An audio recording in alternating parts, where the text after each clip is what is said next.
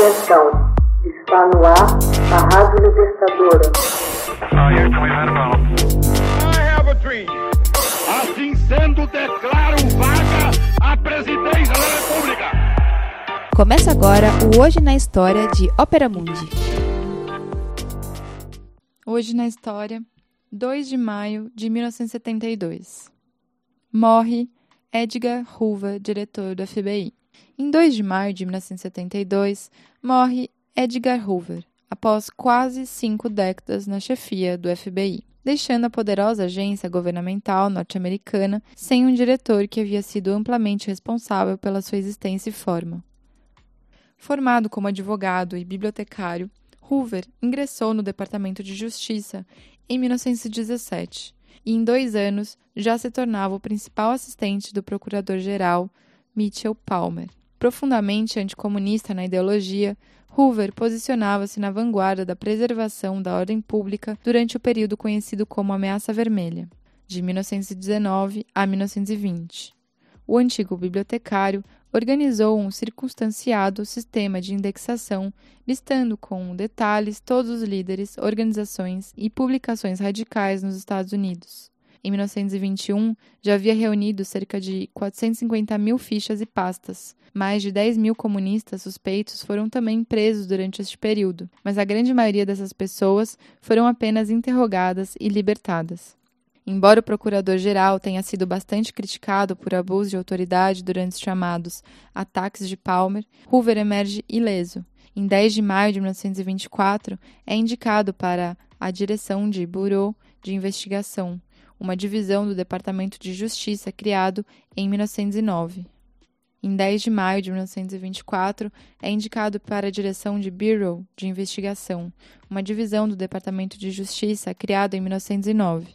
Durante os anos 1920, com a aprovação do Congresso, Hoover reestruturou radicalmente e expandiu enormemente o Bureau de Investigação. Montou uma agência anticorrupção dentro de uma eficiente máquina de combate ao crime, organizando um completo arquivo centralizado de impressões digitais, um completo laboratório de perícia criminal e uma escola de treinamento de agentes policiais. Nos anos 1930, o Bureau desencadeia uma dramática batalha contra o crime organizado, espalhado como uma epidemia pelo país, decorrente da lei seca.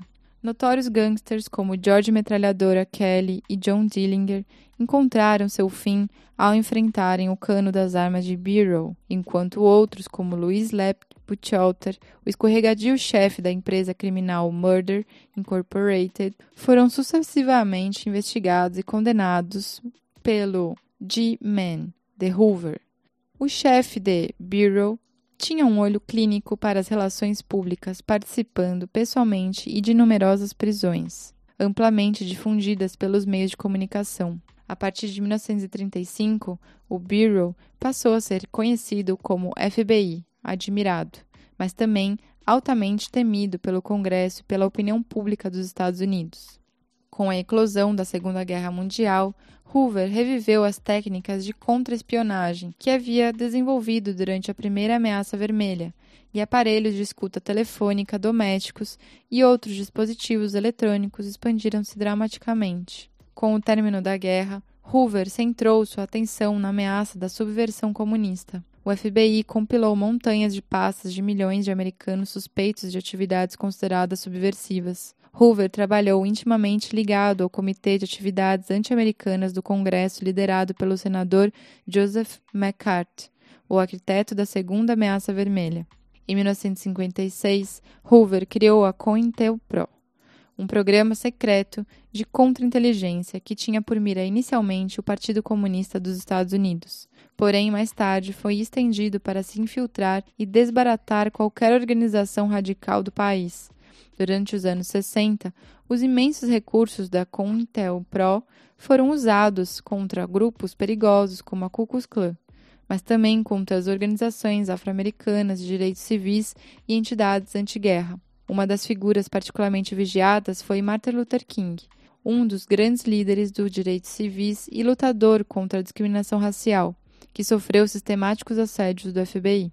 A época em que Hoover prestava serviços para o oitavo presidente dos Estados Unidos em sua carreira, em 1969 a mídia, o público e o próprio Congresso viram alimentadas as suspeitas de que o FBI poderia estar abusando de sua autoridade. Pela primeira vez em sua carreira de chefão do Bureau, Hoover percebeu a crítica generalizada. O Congresso foi sensível a ela e aprovou leis exigindo que o Senado interrogasse e confirmasse a nomeação de futuros diretores do FBI, limitando, ao mesmo tempo, o mandato a 10 anos. Em 2 de maio de 1972, com o escândalo Watergate prestes a explodir no cenário nacional, Edgar Hoover morre de ataque cardíaco aos 77 anos. O caso Watergate veio a revelar em seguida que o FBI havia ilegalmente preservado o presidente Richard Nixon das investigações. Revelações de abusos de poder e vigilância inconstitucional por parte do FBI levou a mídia e a opinião pública a receber com maior cautela as afirmações e conclusões do FBI e tornar-se mais vigilantes quanto às ações da agência. Hoje na história, texto original de Max Altman, Organização Haroldo Cerávolo, gravação Michele Coelho, edição Laila Manoeli.